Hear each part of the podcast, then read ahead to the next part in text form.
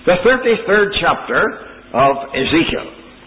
Verse 1 Again the word of the Lord came unto me, saying, Son of man, speak to the children of thy people, and say unto them, When I bring the sword upon a land, that the people of the land take a man of their coast, and set him for their watchman. If when he seeth the sword uh, come upon the land, he blow the trumpet, and warn the people, then whosoever heareth the sound of the trumpet, trumpet, and taketh warning, if the sword come and take him away, his blood shall be upon his own head. And then you have those who may neglect it. Now, verse 9, verse 7. So thou, O Son of Man, I have set thee a watchman unto the house of Israel. Therefore thou shalt hear the word of my mouth, and warn them from me. When I say to the wicked, Man, thou shalt surely die if he does not, if he does not speak, seek speak to warn the wicked from his way, that wicked man shall die in his iniquity, but his blood will I require at thine hand. Now, we mean, maybe, I think, read too much more. Verse 19, But if the wicked turn from his wickedness and do that which is lawful and right, he shall live. Uh, now look at verse 22. Now the hand of the Lord was upon me in the evening afore he that was escaped came, and had opened my mouth until he came to me in the morning, and my mouth was opened, and I was no more dumb. Now look at the end of the chapter, please.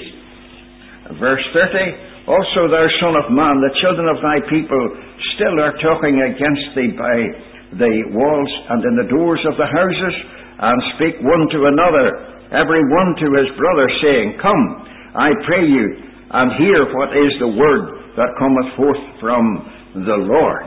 And they come unto thee as people cometh, and they sit before thee as my people. And they hear thy words, but they will not do them. For with their mouth they show much love, but their heart goeth after their covetousness. I want to connect with that the 20th uh, chapter of the book of the Acts. The book of the Acts, chapter 20.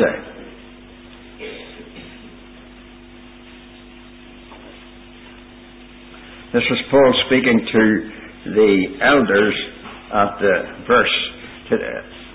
We, we don't want to start to read it all. Uh, now look, please. Verse 26.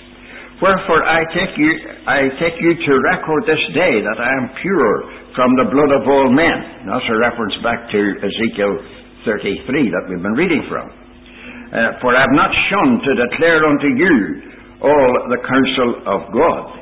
Take heed therefore unto yourselves and to all the flock, over which the Holy Ghost hath made you overseers, to feed the church of God which he has purchased with his own blood. For I know this, that after my departing, part, departing shall grievous wolves enter in among you, not sparing the flock. And of your own selves shall men arise speaking perverse things to draw away disciples after them.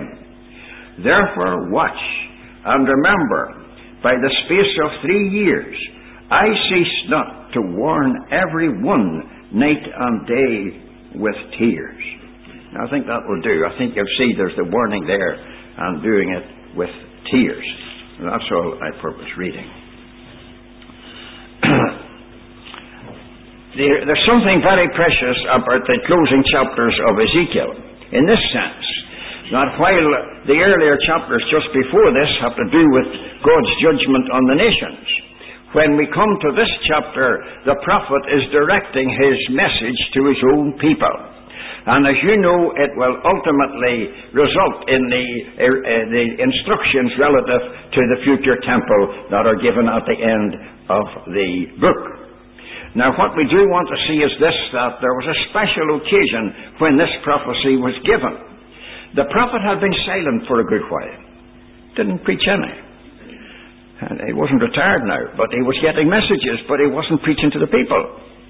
And then there came a, a messenger right from Jer- Jerusalem. And it must have taken the messenger about uh, maybe almost 18 months, maybe 16 or 18 months, from he left Jerusalem till he got to where Ezekiel was. You know, you, you know, airplanes that time and no helicopters and no trains, no buses, no bicycles, nothing, only uh, Shanks's mare, as we used to talk about in, in country life. Now, that, was, that was, uh, took a long time. Eventually, the messenger arrived, and then the prophet's mouth was opened. You see, if you go back to chapter 3, it is a sort of, his, his tongue was glued and his mouth was closed. But now it's opened. And he's going to give messages directly to his own people. And these are witty tidings for us all uh, to learn. The figure he uses is a very simple one. He says, Now, God has a principle of working that's not unlike what happens in your ordinary cities. He says, In your ordinary cities, if there's danger ahead or even there's no danger, you still make sure that uh, nothing happens to you without knowing about it. So you set a watchman. And when you set a watchman, he's to look out to see if there's any danger coming. And if he sees danger coming, he must warn the city. And if he doesn't, if he warns the city and they take no heed to him, well, that's, that clears he's all right. But if he warns the city, and uh, if he fails to warn the city, and never tells them of the coming danger, he has failed in his work and he'll be responsible. In other words, when the watchman had his job done, he either saved the people or he saved himself. You see, the thing is very solemn. Now, that's not the, that's the figure. Then the Lord turns to Ezekiel and he says, Now I have set thee a watchman. This is not the city setting a man to look after its welfare. But this is God setting a watchman to guard his people and to warn his people and to see coming danger. Now, this is a weighty matter for us all to consider. That it is God's intention that God's dear people would have those uh, with uh, clear sight, with good vision, that can see things, and when they see danger, they can tell the people that it's coming. You know, quite a lot of us, you know, you use the old figure again of country life, they shut the door when the horse has, uh, has broke out. But that's a bit late. And nearly any of us, even the simplest child of God, can see the thing when it's over. You don't need to be spiritual for that.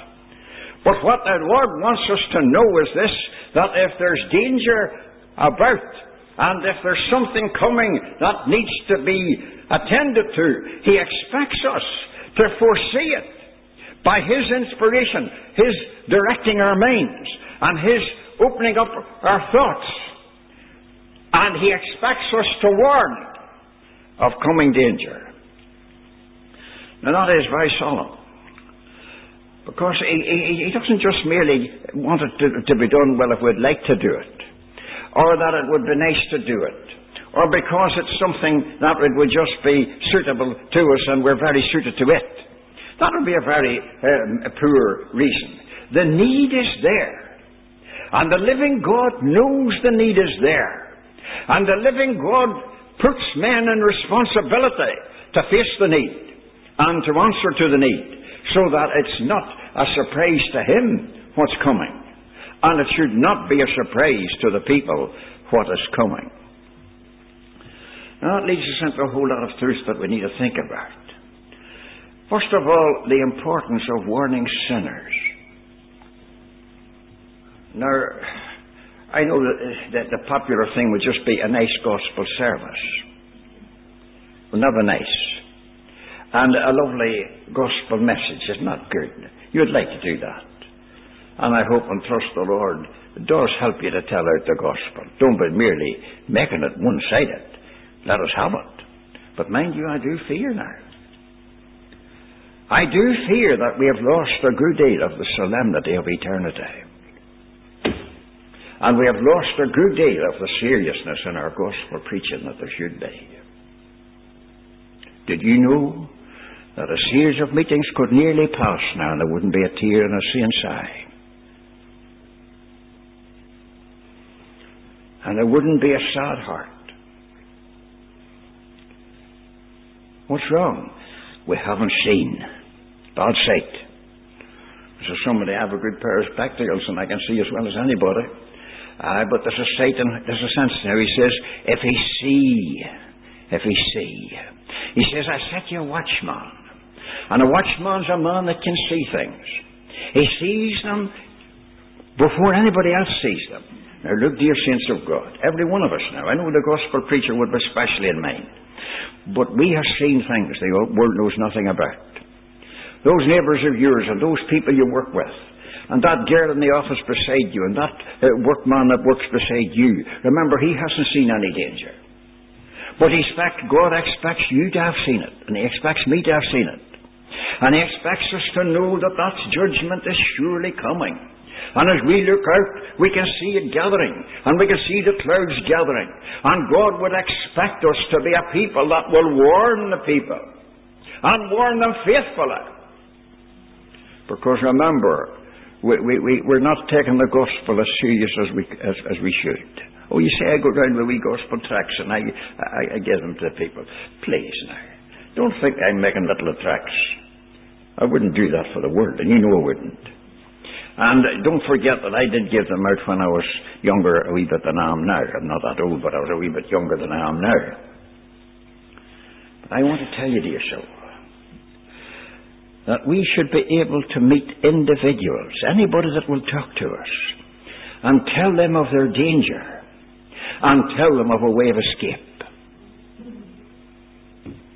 Now, don't you forget this. Now, look, now, in Belfast here, now, we don't want to be hard with you. Sure, there's no use of me coming away to school you in Belfast. You'd waste your time to come near me. But mind you, in Belfast, you'd need to get wakened up. Don't think me unkind. Because, look, say, if we don't soon see a move of God amongst the unsaved, the assemblies will die out. Oh, you say, no, it'll never happen. Well, that's all right. We'll see this in a minute or two. It'll, it'll come later on in our passage. We'll see what we have to think along that line. But you must remember that in Scotland and England, and in many parts uh, that we don't want to think about, the assemblies are, are diminishing in number. And there's hardly a year passing, but one after another's closing. You know why? No gospel effort. No earnest gospel preaching. No warning of the people. Nobody carrying a burden in the heart. Oh, you say, we don't want the gospel. Give us minister. Send us a man that knows his Bible. And that's the craze, isn't it? I mean, that could get into the north of Ireland. For we could get to the stage where they say, of course, they think that we know nothing over here. You all know that. They never give an Irishman or a Lurgan man either any credit for knowing anything. They always think that over here we're just a lot of rattlers at the gospel. But mind you, it'd be we let it go, brethren. You hear me now? If you're ever going to see an assembly prosper, keep up the gospel. And that'll be serious gospel. Not entertaining the people. Too solemn to think of it. Don't forget that dear soul beside you that you'll be working with tomorrow will be burning in hell if they die the way they are. Take it serious. And if you speak to them about your soul, even if you have a tear in your eye, it will help to bring it home to them that you believe it's serious. Oh, you say they're very light and flippant. I know that. But don't be telling me that God's not working in their hearts. And that some of them haven't a thought about their soul.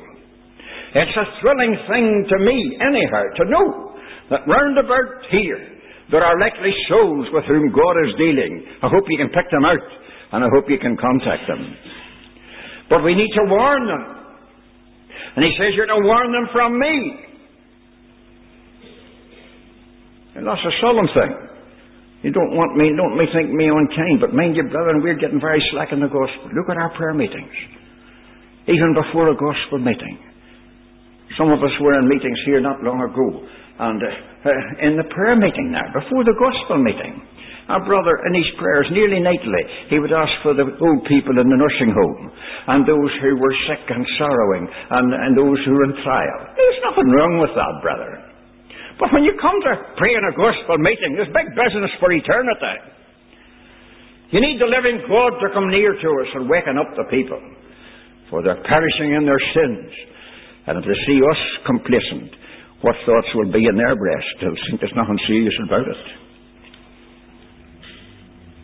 I'm sure you've all, I know you know me fairly well by now, but most of you have heard me tell my conversion. And you all know that it happened in one night, as far as anxiety was concerned. But I want to tell you what wakened me. It was the earnest prayers of a few simple Christians. The cry from them was enough to make me feel alarmed. And before I slept that night, the Lord had pitied me and saved me. That's 70 odd years ago. Now think about that. Let that into your dear soul. Now don't be trying to get these meetings as if they're just ordinary ministry meetings. We want to get down to realities, dear soul. Remember tramping those streets out there and living beside you and in the very place where you work or where you live or the people you contact. You've always contact somewhere or other. Remember they're doomed to eternal fire. Have you seen it yet? Can you see the danger? Is your eyes opened? Has God put you there in that very position so that you could be the warning voice to those dear souls before they perish? Oh, but you say they mightn't listen to me. Isn't that the very point in the passage? They may not, but yet at least you have cleared your skirts. Now, you notice the way the apostle handles it. We're connecting the two up together. He says, You know, and you tes- I can testify, that I warn night and day with tears. Night and day with tears. And he says, I'm free from the blood. Did you get that? He has definitely Ezekiel 33 in mind, hasn't he? And those Ephesian elders, he was letting them know that he was free from the blood of those people at Ephesus and those believers. We'll, we'll give this another application in a moment or two. I wonder, have we thought about that? Have we? Do you ever think? No, I, I, I, like I'm, I'm talking very practical because uh, I know you don't maybe like practical ministry too well because everybody wants expository ministry. And they want that nice dressed up stuff that you can go home and sleep content when you hear it. I think that we maybe should get a wee bit more solemn these times in our public ministry. But what I, I do want us to know is this that God in His sovereignty, He says, I set thee. I put you there. You didn't go there accidentally. I put you there. Now, I know that that wasn't a special way true of a prophet.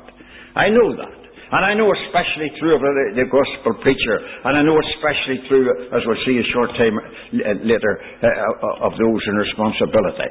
But what we do want to get at is we can all be men that can see danger. Now, if you saw somebody, you saw a child running out uh, into traffic, and you could put your hand on it, you would stop it. You wouldn't let it run off.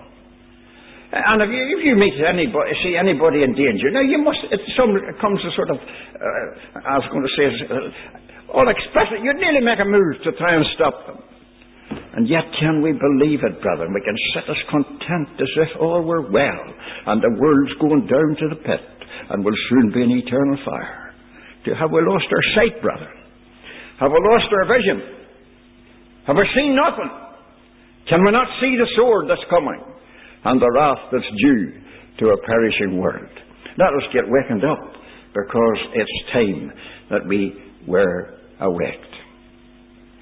The next thing that I want us to see is this that that principle that I've mentioned relative to the unsaved is equally applicable to those of us who are saved. Those who have a care for the saints should have their eyes opened. And they shouldn't be waiting until the thing takes place, because that's too late. But they should have their eyes open so that they can see the danger coming and warn the saints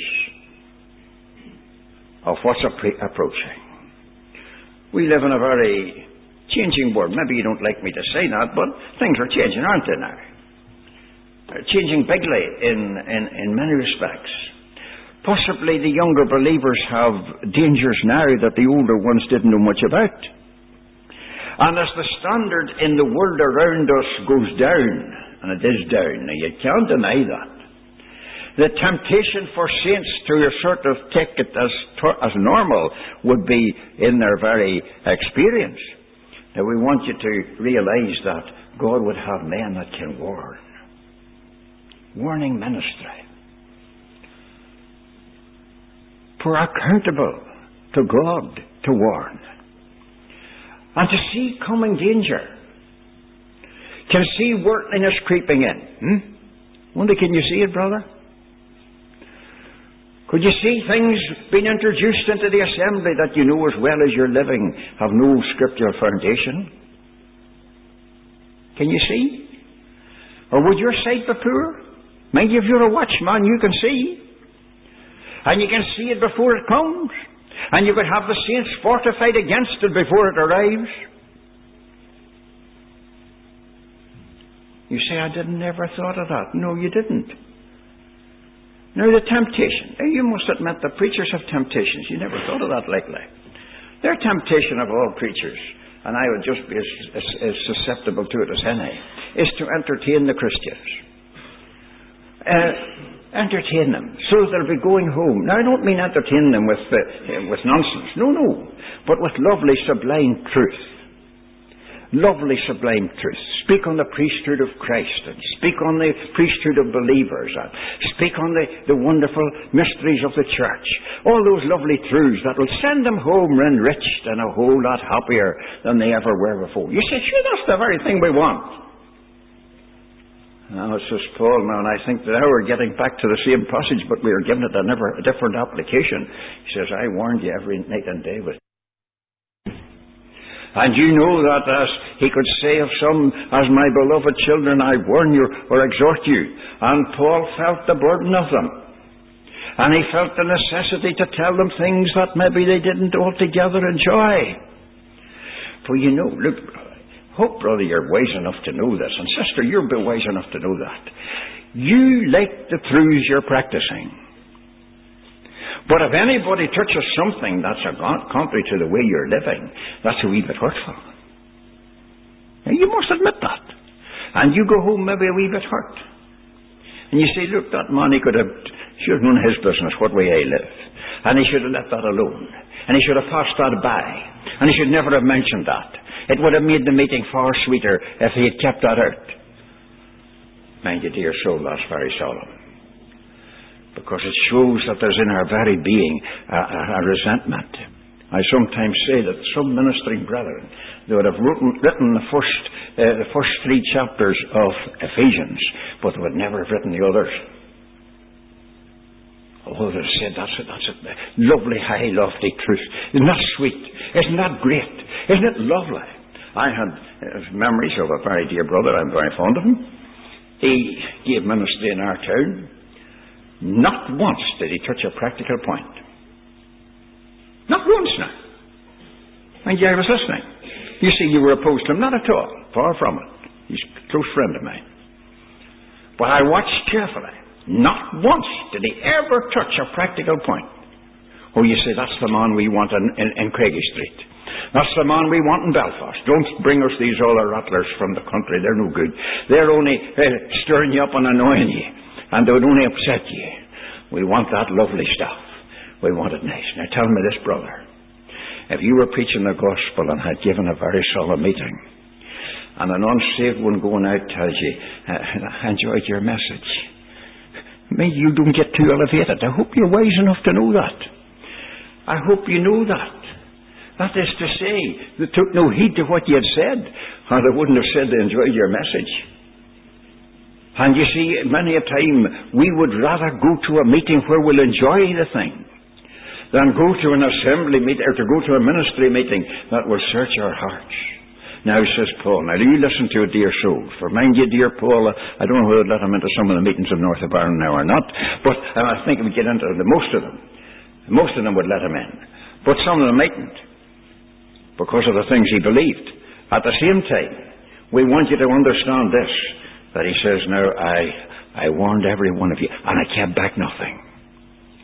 And I declared unto you the whole counsel of God. I didn't ask myself before I gave it, would you enjoy it?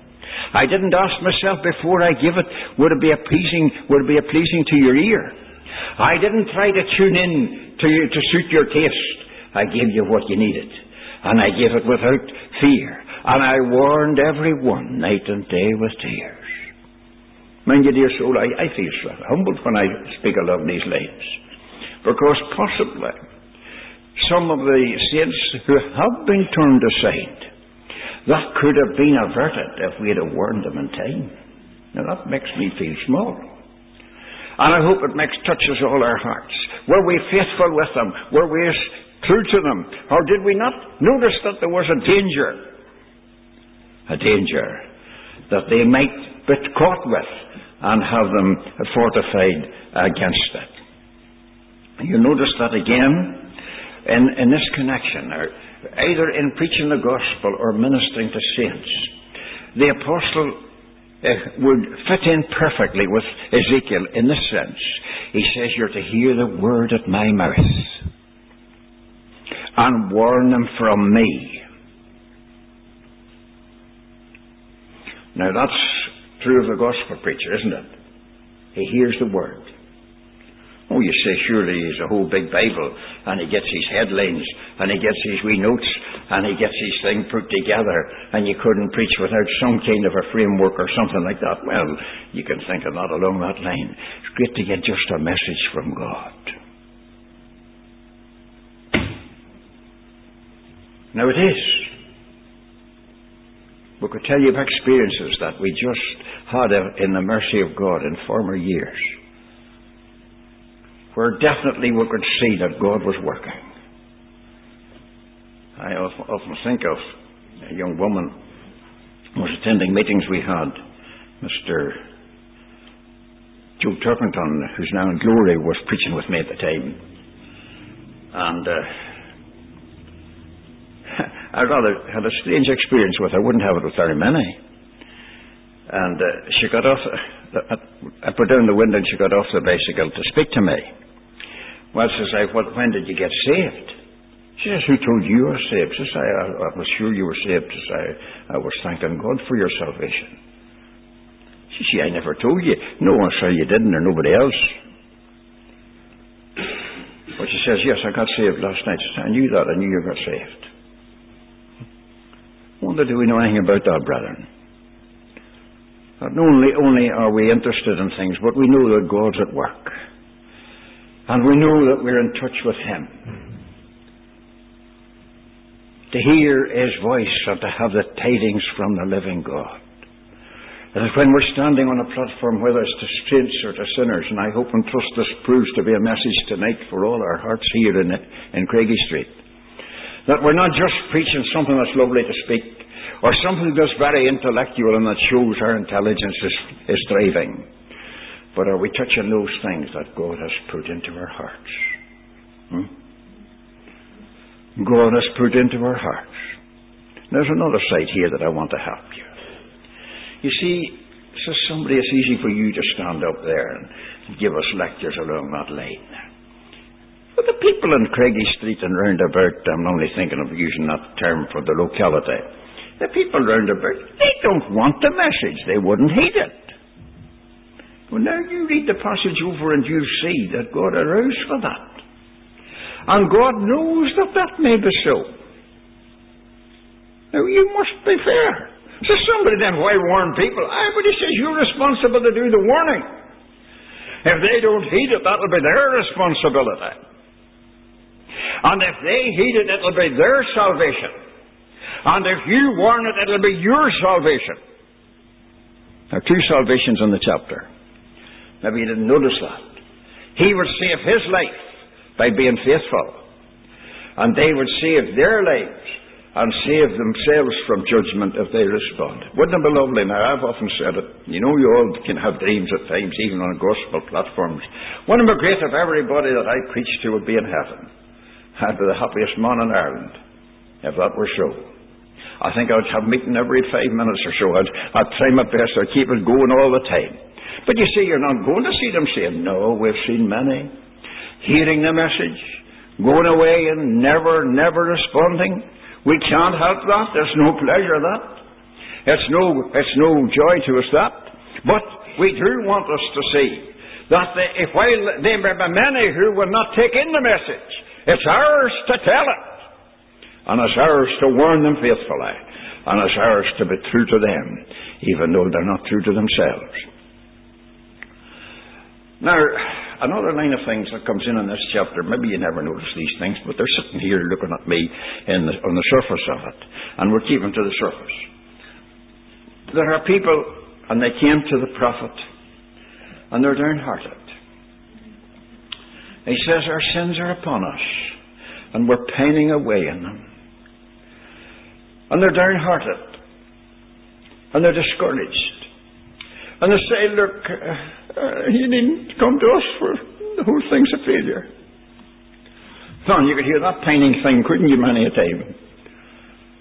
there was a man away in County Armagh, that's a good bit from Belfast, so you're not saying that you folk listen at this moment. And he, he, used to tell the preachers, Oh, don't come near here. Nobody wants the gospel here. Get away from here. Uh, don't come near us. We don't want you. Leader, leader in the assembly says, We don't want any meetings here. We, everybody else might need them. Go away to the places where they want the gospel, but they don't want it around here. Now, you could be deluded in thinking that. And you could be thinking that there, there's, there's nobody here cares. And you go around the streets and you look into the people's faces, and they neither want to see you nor your wee paper nor your invitation do they listen to it, and they wouldn't come near the hall. You might say all that. And we're not going to school you now. Don't misunderstand me. But get a hold of your Bible. It always helps you. Now he says, listen to this. It's one occasion when the Lord, as it were, swears by himself. And he says, As I swear by myself, I have no pleasure in the death of the wicked. Isn't it great, dear soul, to know that the living God has a sympathetic heart for those perishing souls that you're to speak to? And then you can tell them, now look, God doesn't want you to perish. God doesn't want you to be lost. It's no pleasure to the Almighty to hear the first thud of a soul into the pit. That gives no pleasure to the ear of God. He'd far rather open the door, doors of heaven and receive them into the mansions bright to the glory above. Dear souls, let us get something of the heart of God into us, as it were. And at the same time that we warn sinners, we have the fact in our minds and stirring in our hearts, well, the living God wants to see them saved, and I'll do my best. And count on Him to help me to win them and to see them rescued from danger. I have no pleasure in the death of the wicked. Get a little of that spirit into your soul. And it'll cheer you too, because you'll be getting downhearted and discouraged. And you say to yourself, dear, dear, I've spoken to them so often and they've no response whatever. Not maybe you know, maybe say just in passing, it could be that one time they would have no response, and another time when later on maybe God brings them into circumstances. Watch yourselves, dear brethren, for this. God bringing people into circumstances where they'll have an ear, and when they'll be glad to listen to you. I could tell you stories, dear soul. I could tell you one man who used to curse and swear, and the language he used would have made you shudder. Indeed, one man came into the place where I worked and he said, so see how that floor doesn't drop in with all the language that's going on there. It's the most wicked place you could possibly be in. You never thought, now to your soul, there came a day when one of the worst, as we might say, along that line, that we had the joy of pointing him to Christ. It touches my heart. Mind you, I, so somebody, well, you surely got saved. I wasn't maybe too sure.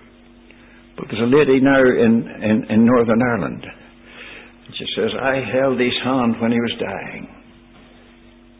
And I haven't the shot of a doubt he was truly saved. For the things he said made me definitely clear that he was saved. Oh, dear soul, don't lose heart. That's what I want to get at. You might say, oh, but they're as hard as flint, and I wouldn't look at them. I wouldn't mention things to those fellows don't care a thing about it. They could be as hard as flint today. But mind you, there's a powerful God who has a powerful hand. And he can move. And he has no pleasure in the death of the wicked. Get into line with his way of thinking. And that will encourage your heart along that very line. That will make you really effective in your exercise and prayer. You say, sure, sure, we needn't pray for them. We need hardly cry and pray for them. They're, they're, they're so hard. They don't want it. Now, that's not right, dear soul. Get into God's presence and take a little of His Spirit and, and His interest in them into your very breast, and that will be to your profit. Then comes another side of things. You can see that I'm giving it the double version tonight. That is, you can apply that also to saints. For God has no pleasure in their departure from Him. And He has no pleasure in them turning aside. And He has no pleasure in anything that would be grieving Him. And we can count on God. You see, we're having God beside us in the thing. It's not that we're doing it, but we can count upon God to be working, and God to be stirring, and God to be rousing the hearts of sinners.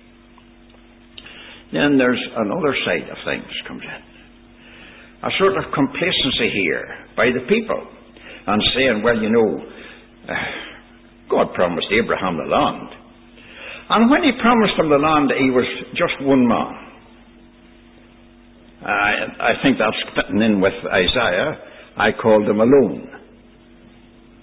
Hope you, you know what I'm referring to. That is, he was, we might say, a lonely man. You look at him and Sarah, and you think of their wee baby on their knee, Isaac, and you think of that, and there's what God starts with. And then you think of those people coming out of Egypt with something like two million.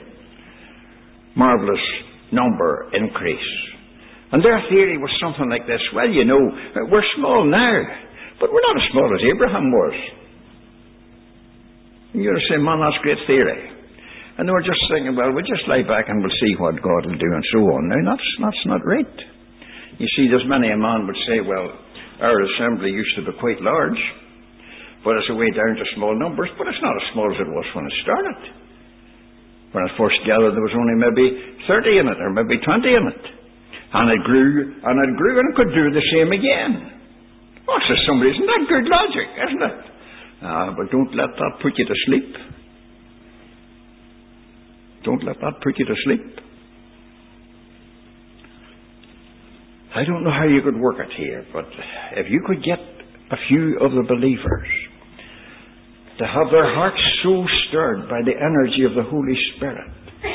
It would be amazing the people that would gather in and would get saved. And you'd be amazed, now even amazed, at people who would be inquiring after eternal life. Why, says somebody, you're a dreamer. Your head must be going off in your old age. Well, it mightn't be as good as it should be, and you sure know I have limitations. But uh, uh, these are big things. You see, always get God before you. And let them know that there's a man's heart and God can soften it. There's a woman and she's as bitter as fruit, but she can be softened. She can be changed. The living God has power. Let us count on Him. Let us see that it's God who works. But remember, don't let the fact that, for, that prosperity came uh, in earlier times and that God blessed, don't let that put you to sleep and say, well, just leave it to God and let Him do that. He'll revive it again. He'll bring it all back up again. You might never see it brought up again. Never. Because you see, it could be that God has been grieved and there's been sins. Then I want to think of another thing. For some time in Ezekiel's early preaching, there was a good deal of opposition to him. That's a solemn side of the work of God. No matter what you go to do for the Lord, whether it's caring for the saints or whether it's preaching the gospel, whatever you attempt to do for God, you'll be faced with opposition. Many get downhearted because of that. They think everybody should just be, as it were, drawing them together, and everybody should be just be uh, backing them up. But they'll be faced with opposition. You say, I don't like you to mention that. Well, that is true. But then, you see, there came a time at the end of this chapter when they, they were different. And they were coming to his, his meetings, I would put it, to use modern terms. They were coming to listen to him.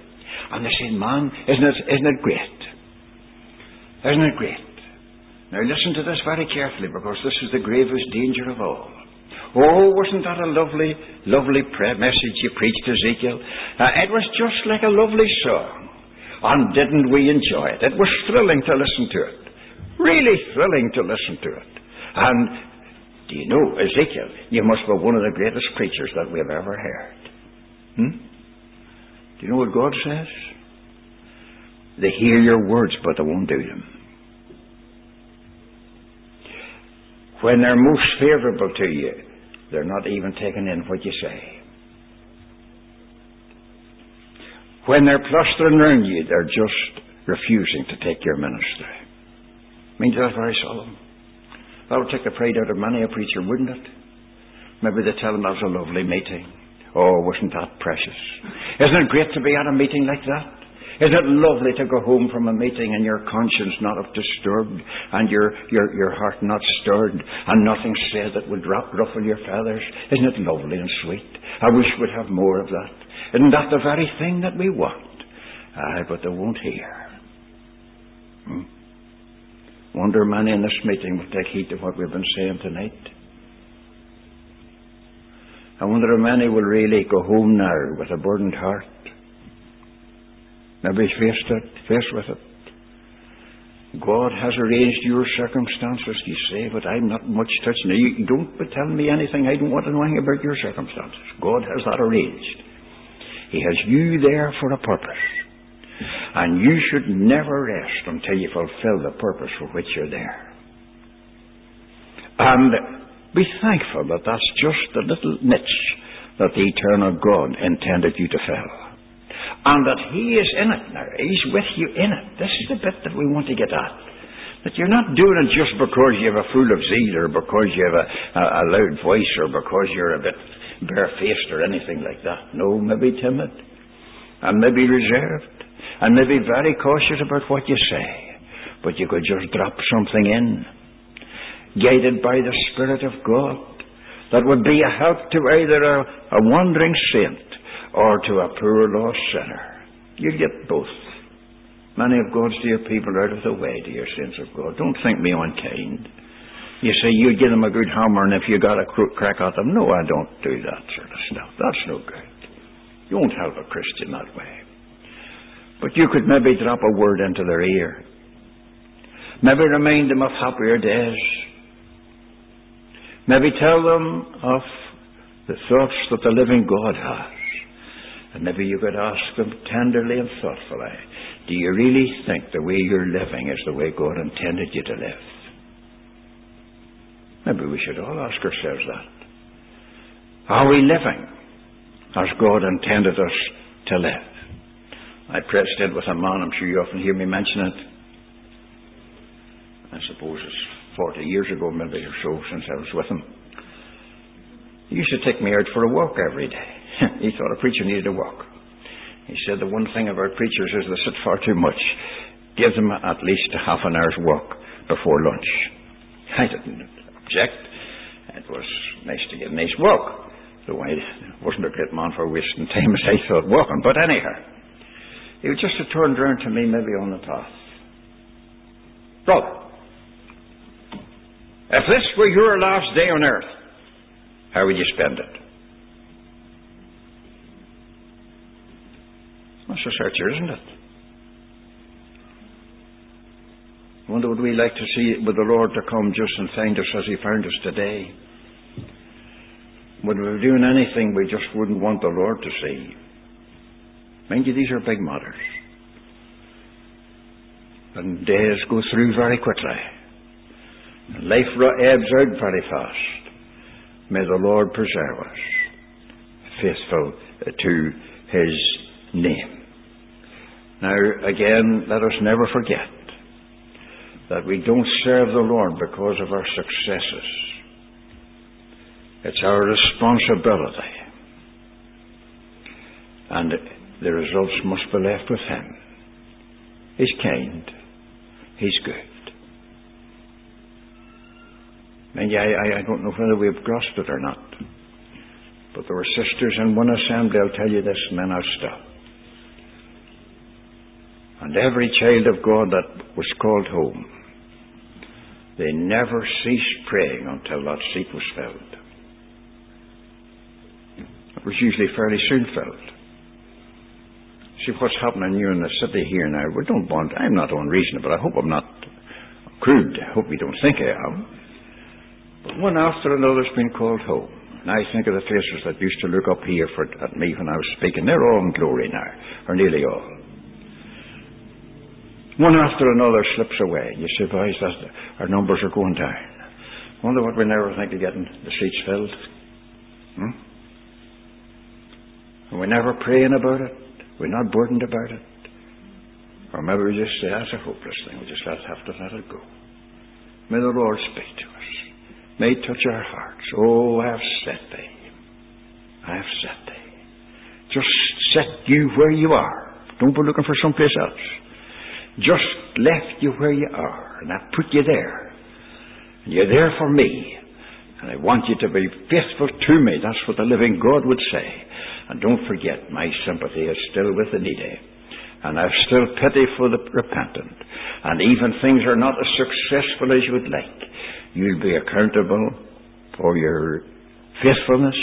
You'll be accountable for your lack of faithfulness. And everything is serious and we have no time to lose. May the Lord help us to be faithful watchmen while He stays away. Shall we pray?